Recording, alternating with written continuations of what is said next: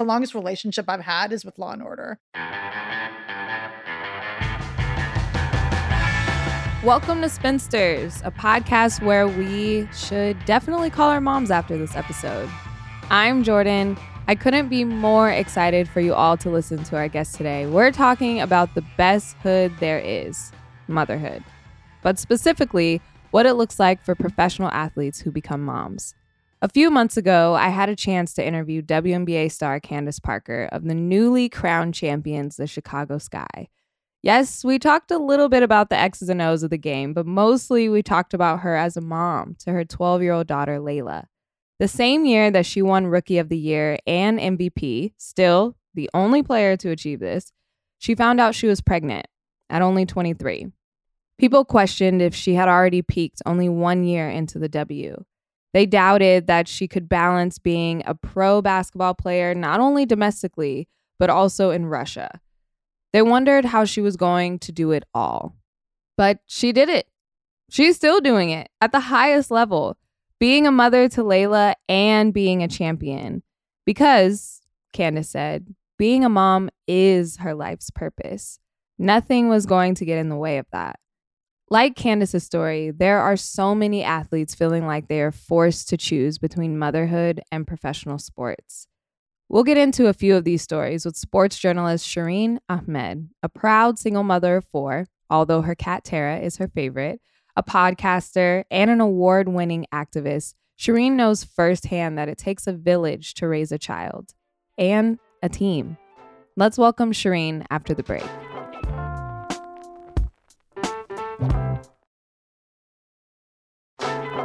Hey, Shireen, welcome to the show. So happy to have you here. Hi, Jordan. Thank you so much for having me. I'm really excited. Yay! Well, let's get into it.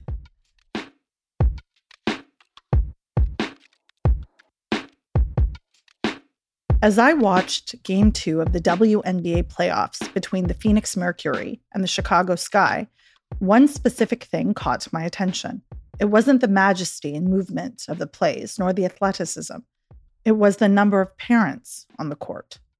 Diana Taurasi, Bria Hartley, Skylar Diggins Smith, and Candace Parker.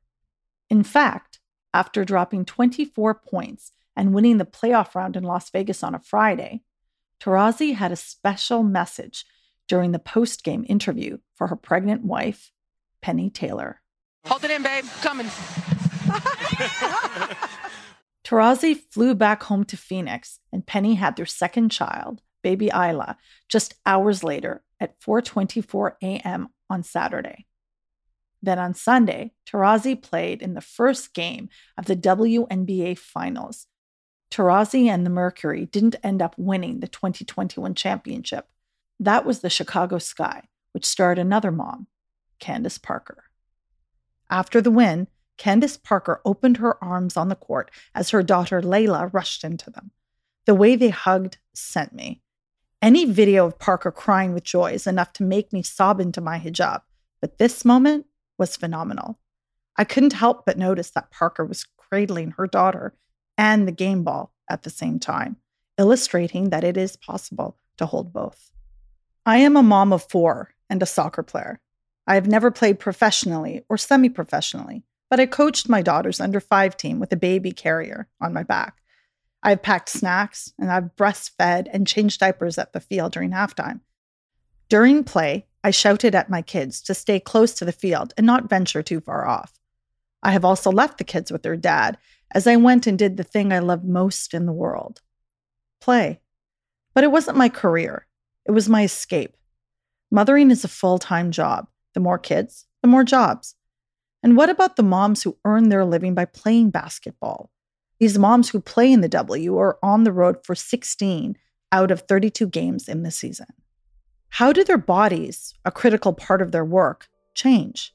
And if they birthed the babies, how did they change their game postpartum? How hard was the transition back to the court? Did they change diapers courtside? Did they have childcare? And what support does their employer offer when their body is their business?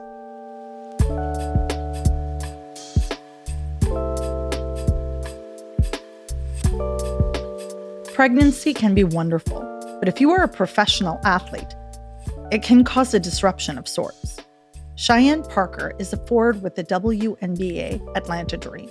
In July, she announced her surprise pregnancy in an article she penned for the Players Tribune. She wrote, Have I always wanted a family at some point? Absolutely. That's been a big dream of mine. But the truth is, in my mind, that was something that was going to happen after my playing career was over. The idea of getting pregnant while I was in the W? I mean, I knew players who had done it, but I also knew that it was some superwoman type behavior. In my head, I was just like, hmm, nah, I'll wait.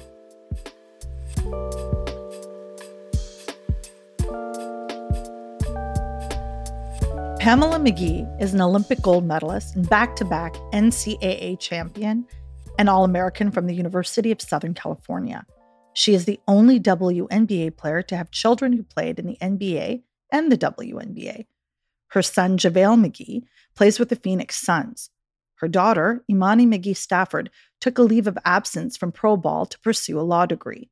Mama McGee is a legend and an absolute force of life.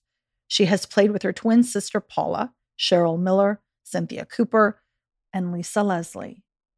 But life changed for Pamela when she was 24, already a successful power forward with a championship winning team in Tortola, Spain. I had to make a decision. I had to really contemplate having a child, and my career would be halted. And just the financial responsibilities of having a child. And it was by far one of the most uh, emotional, if not life transformative decisions I've ever had to make in my life. But 33 years later, you know, my son and I laugh because I said, you know, you turned out to be quite a beautiful blessing for somebody who didn't almost didn't make it here. I know that sounds cruel, but I, I, I, I did. I made an appointment at an abortion clinic. I really did. I hadn't really thought through it. I just didn't want to be pregnant. Pamela was in a vulnerable place. When JaVale was born in 1988, there was no maternity leave for basketball players. There was no culture of kids on the sidelines, nor was there a collective bargaining agreement for women's players that offered support to moms in the league. That would come much later from the W. Pamela didn't have anyone to look to for guidance. So she did what she did best. She created plays on what she knew. She prayed and she went forward. And I just felt this waterfall of peace that came over me and I just prayed. I mean, and, and there's a different kind of praying. this was that, you know, ugly cry on my face. Like I need to make a decision. You know, if there is a God, you got to show up because I really don't know. I'm 24. I don't know what I'm going to do. I was the lead uh, senior, one of the members of my church. I was led over to singles ministry. So there was a lot of like guilt, but it was a transformative time in my life because I think that it was a time that I really felt God, saw God, and God spoke to me.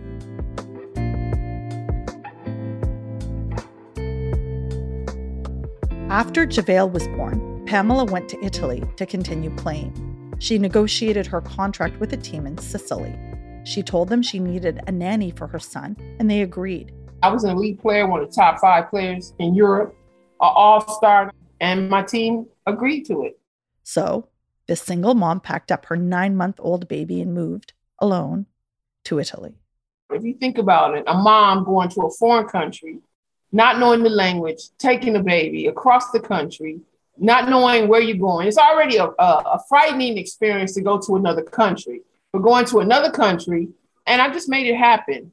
I don't know how I made it happen, but I made it happen. Some people just, we do what we have to do for our children. My own experience with being a young mom taught me about forging my own path. I babysat a lot, but I had a small family and very little experience with infants. I cried for hours when I found out I was pregnant. I was married and still in university. I was supposed to go to law school events, not to toddler playgroups, but I did it. And I used the same passion for sports or studying and I put it into mothering. And I think as mothers, we have this innate intestinal fortitude that tells us when to make a move, when not to make a move, and we'll do whatever we have to do for our children. And it turned out to be a really good situation for me because we only practice two hours a day. So it allowed me to be almost like a stay at home mom.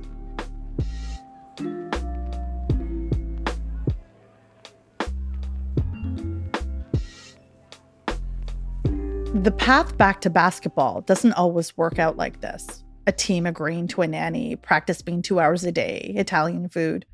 Kim Gaucher is a guard from Mission, British Columbia. For all you Americans out there, that's in Canada.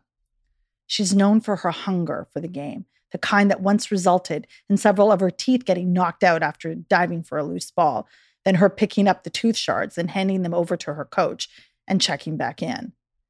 Kim is still the all time leading scorer for her alma mater, the University of Utah. She was the first female athlete there to have her jersey retired.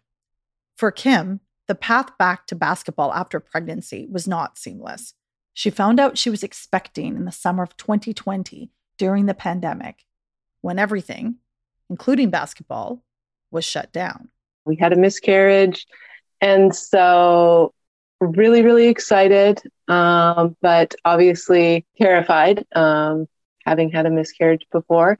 Uh, but it was in, I think it was like maybe July or August. Um, yeah, we knew early because we were tracking and everything like that. So cautiously optimistic. Kim and her husband Ben were elated when they found out she was expecting, but Kim was still under contract in France with USO Mondeville. She also didn't know what it meant for her future. So basketball was kind of always on my mind um, because obviously I had obligations to the team there. And so once it was confirmed, then I kind of told my team right away. That was only one team she had to worry about, though. Kim's a stalwart on the Canadian national team. And I remember when the Canadian women won gold at the Pan Am Games in 2015. The games were hosted in Toronto, and it was a huge deal. Imagine beating the USA at basketball.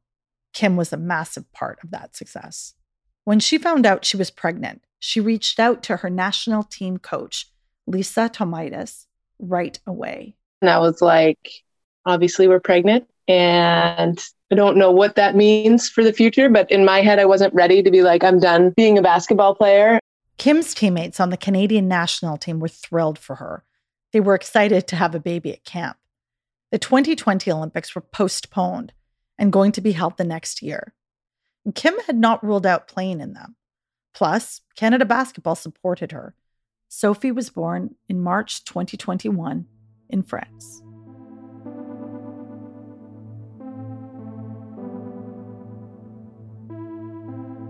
After my first child was born, I felt like my body had been pushed to a limit I had never experienced.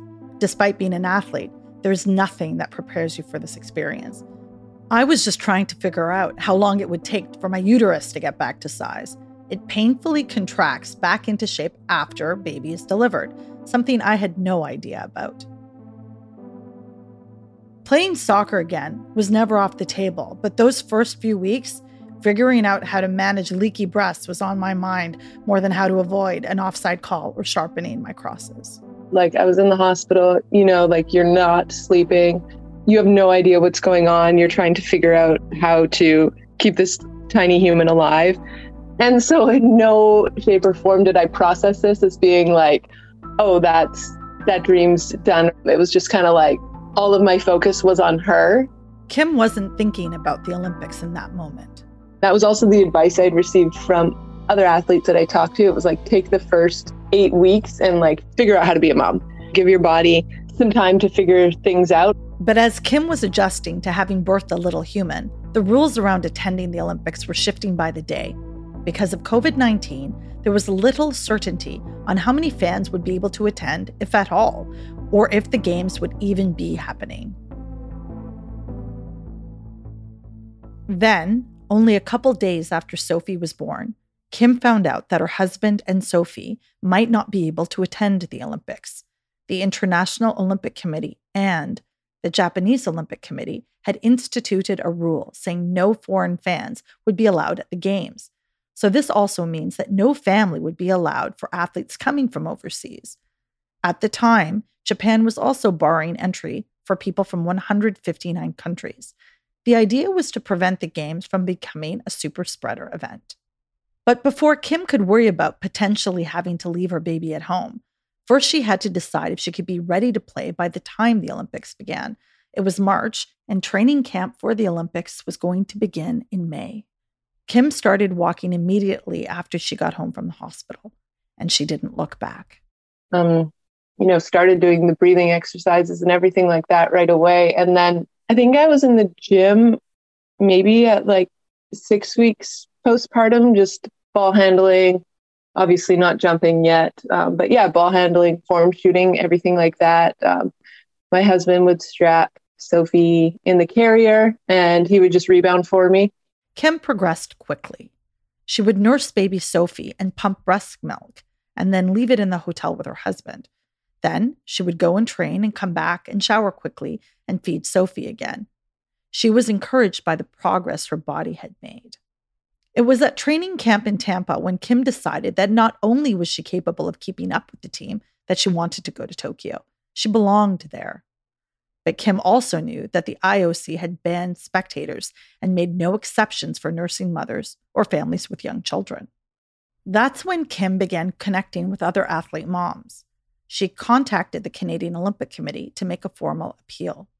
The basketball community rallied around her, but it was hard to think positively when time was running out and all indications pointed to a denied appeal.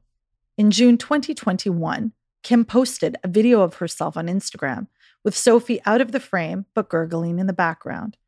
Kim looked into the camera and said, Right now, I'm being forced to decide between being a breastfeeding mom or an Olympic athlete. I can't have them both. Tokyo has said no friends, no family, no exceptions.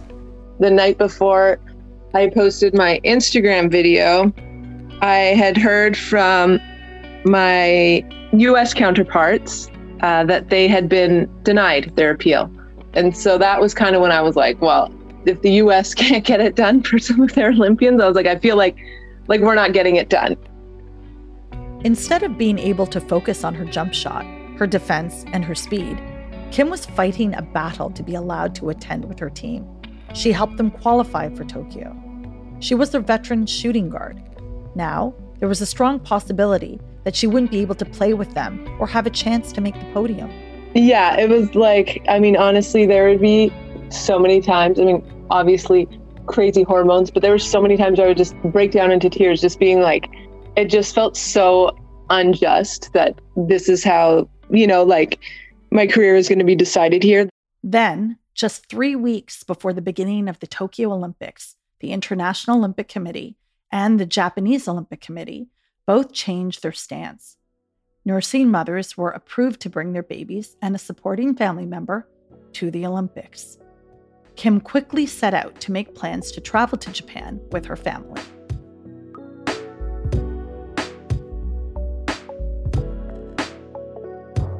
Coming up, boobs. The good, the bad, and the leaky.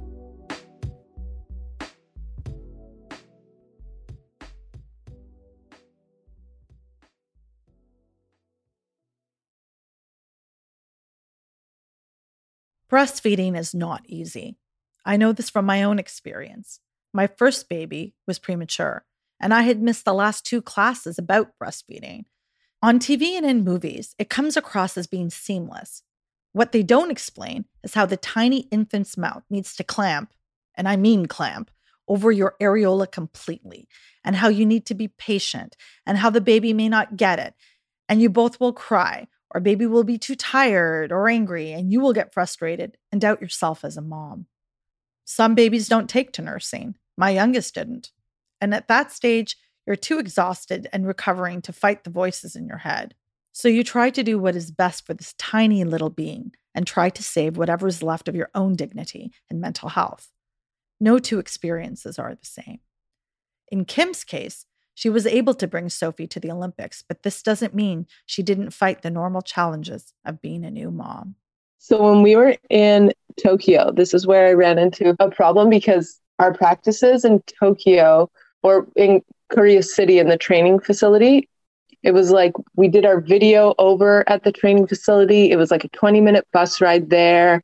And then practices were like three, three and a half hours, and then a bus ride after. And so by the end of practice, I was like so engorged before I could pump and my sports bras. I was just wearing like sports bras and I got the craziest rashes because it was so hot and humid there. And it was like the size, like I swear I went up like a cup size, it felt like in during practice. And so I had these giant welts all over my back. I kind of geared my workouts into like two hour increments, basically being able to work out, have a 30 second shower and get to her and then reset. I can't imagine having to perform physiological and athletic feats while being engorged and exhausted and thirsty and subjected to, well, Mother Nature. Because whenever the baby would cry, my nipples would leak. So it's like when the baby would wake up, you know the baby's waking up. That's Pamela McGee again. I was the first person in my family to breastfeed. Uh, matter of fact, I got in touch with an organization called La Leche. I don't know if La Leche is uh, still around, but it was kind of these rural white women that they would come to your home because it really wasn't. A lot of African American women really didn't breastfeed. La Leche is still around. It's an NGO that educates and trains parents on breastfeeding. La Leche taught Pamela everything. It was an extremely intimate experience. You know, my breasts were engulfed, and they put me in the shower and they told me what to eat, and they taught me how to you know, don't give the baby much water because breast milk is 90% water. It was just such a connection between baby and mom. The La Leche League gave Pamela McGee the skills to nurse her baby. She breastfed JaVale for 13 months, though the switch to baby food presented its own challenges to Pam. I made my own baby food because at that time in Italy, they didn't have baby food. I had to make my own baby food. But fortunately, I had a really good nanny and her mom really taught me how to use natural foods, how to make uh, baby food, and I would just put it in jars, how to store it. You know, I really learned a lot. I, I learned a lot in Italy. They're really into family. The support she got from her teammates who would play with JaVale on the bus or on the court also helped immensely. It was proof of what Kim Gaucher would implore the Olympic Committee to realize nearly 30 years later that surrounding moms with support is a part of caring for the athlete's health. Because he was a what I call gym rat baby, he would just go between teammates. He would walk up to the front of the bus. He had a favorite girlfriend on the front of the bus, and they had this running gag. Oh, JaVale, I thought I was your girlfriend. And then the one he says, okay, stay up here on the front of the bus. And he was such a, a lovable and nice kid. Pamela was a disciplinarian and was very organized. She had crayons, books, and activities for him while she practiced. And he knew what to expect because Pamela had set a routine for him, and she stuck to it. Pamela played on and off for 13 years. She played in Italy, France, Brazil, and Spain, and she homeschooled JaVale while she was overseas. He excelled academically under her tutelage. For many, the idea of packing up the kids and taking off to parts unknown can seem daunting, in a Washington Post article from 1997, Pamela wondered how her NBA parent counterparts manage the load. She said, quote, How do they play three times as many games and have time for their children and then go golfing all the time? But basically, it's a female issue because they have their wives at home to do all the nurturing, the basketball games, the church events, the PTA meetings, most of us don't. End quote. But Pamela approached the opportunities with a tenacious yet practical mindset. As a professional athlete, this is what we do. So we don't really, and, I, and I've always trained my kids, we're not trying to be like everybody else. Everybody else wants to be like us. We're the top of the food chain. This is what we do. And so I think it, it kind of gave JaVale an advantage when he became a pro because he knew what to expect.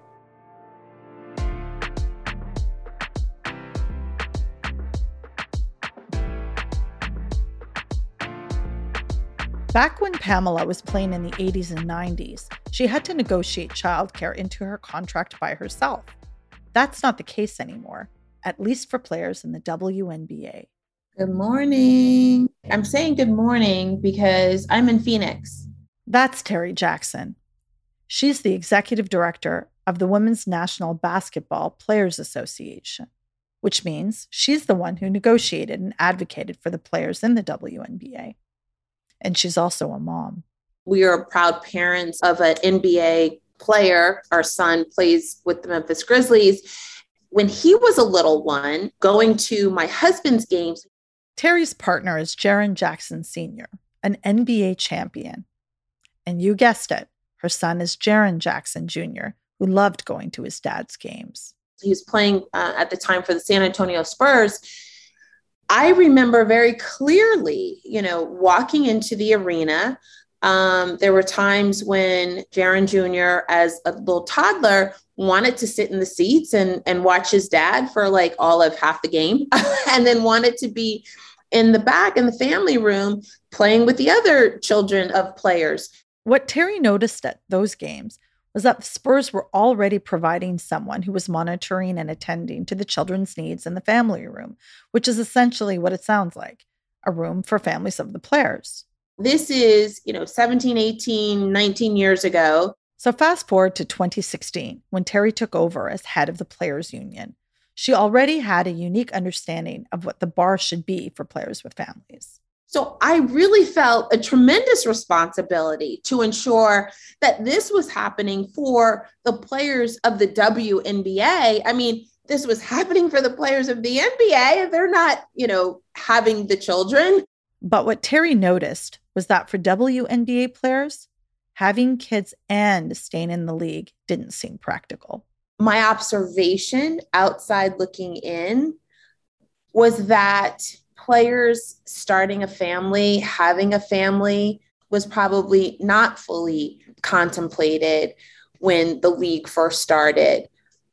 And I don't know why. I don't know if, I mean, the cultural norms and societal views of women, of women athletes, of players who um, would be looking to start a family were very much different 20 some years ago than they are now, right? Thank God.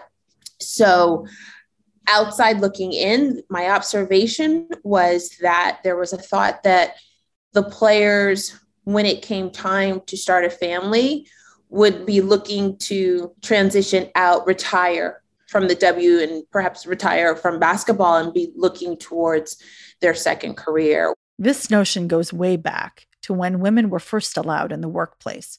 Having a career was seen as a precursor, or in some cases, a placeholder until women started families.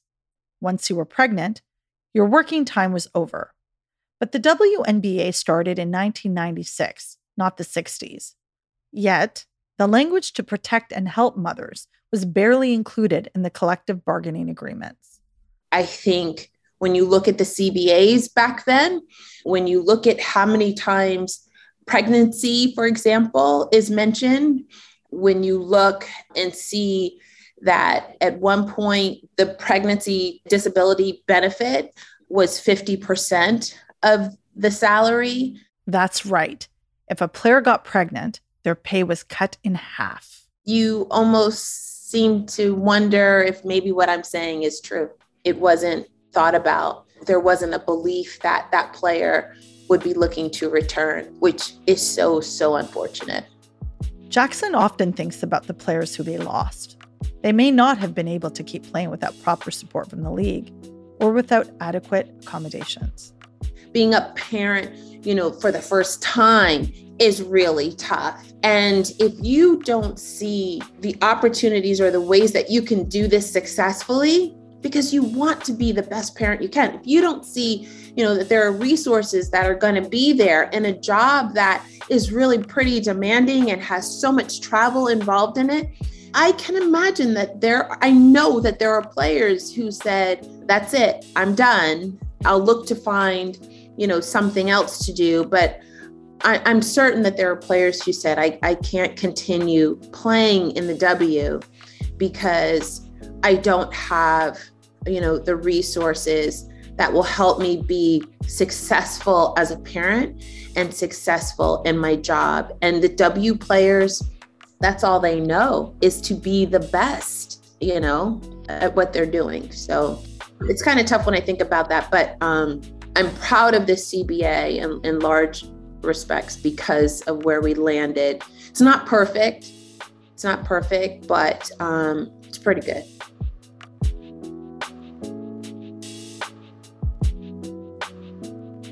The new childcare stipend that Terri helped to negotiate is offered to players who have childcare expenses with children under 13 years of age. They can get reimbursed for up to $750 a month during the season.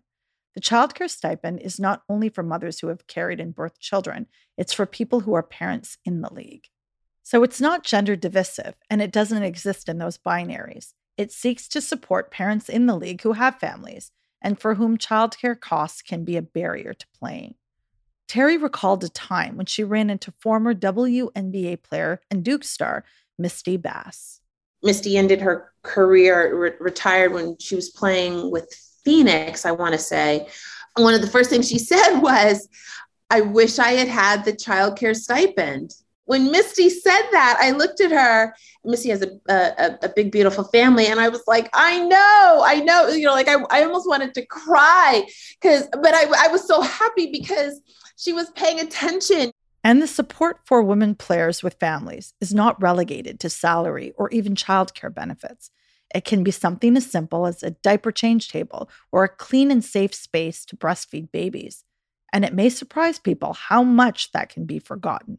If you're a new mom, you know, you know, I'm saying this and it, it sounds as though this should have been automatic, particularly in the world we live in, in, in this country, how we look at folks returning to work after um, starting a family.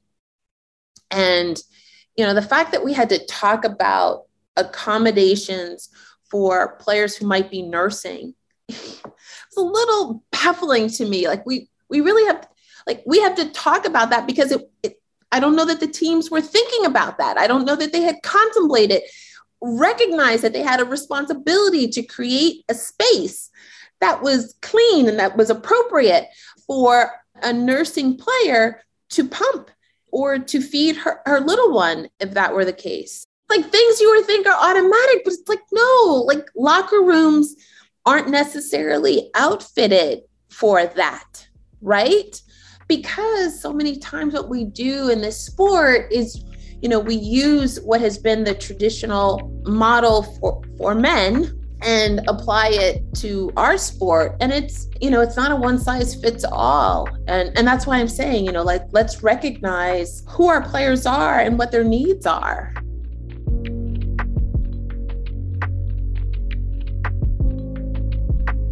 The growth of a women's league depends on many things the longevity of players the sustainability of their careers the support of fans, investment into the game, but also understanding what the future may bring. That includes motherhood. Athlete moms and professional athlete parents have a world of responsibility on their shoulders. In addition to advocating for their sport, they seek to compete at the highest echelons of sport and try to balance their family lives.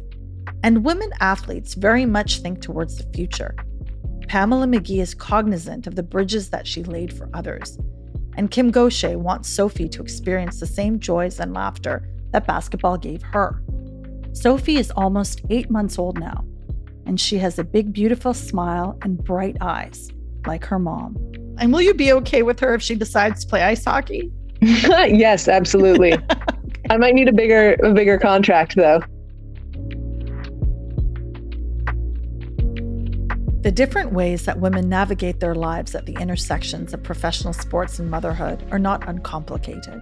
Each family is unique, and the needs of moms and their children are different. The moms I spoke with adore their children, and being a mother is inextricably linked to being a baller. Raising a child while traveling and being traded from teams can also create complexities. But it can also be another way in which these women slay and rely on their communities and teammates for support. Pro baller moms make me think of a quote by Ashley Simpo, a writer for Mother Tongue magazine. Sometimes it's difficult to know if children are the thing that makes ambition hard or the thing that makes it breathe. But I do know that mothers are the walking embodiment of look what the fuck I can do.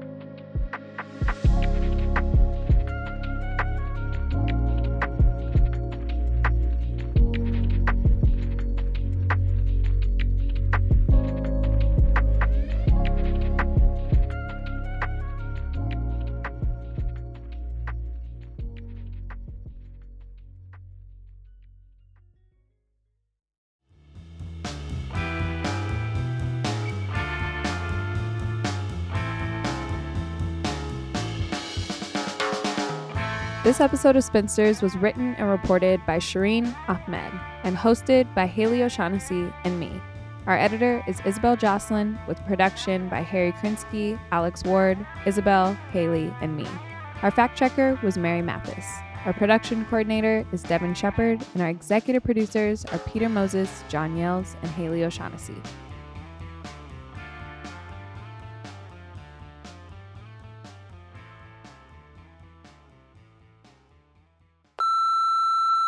Hey, Spinsters. Uh, my name is Jishnu. I'm from DC. I think another team that could definitely use a rebrand are the Wizards because, like, over the last few years, they've been gone away from, like, the Wizards name. Yeah, they got rid of Gandalf logo, and now it's just, like, a circle with, like, the Washington Monument in it, and it's, like, it doesn't look cool. So I think they should either rebrand entirely or just lean heavily into the Wizards name and also our city jerseys are just god awful. They tried to combine like three different eras into one and it just looks terrible.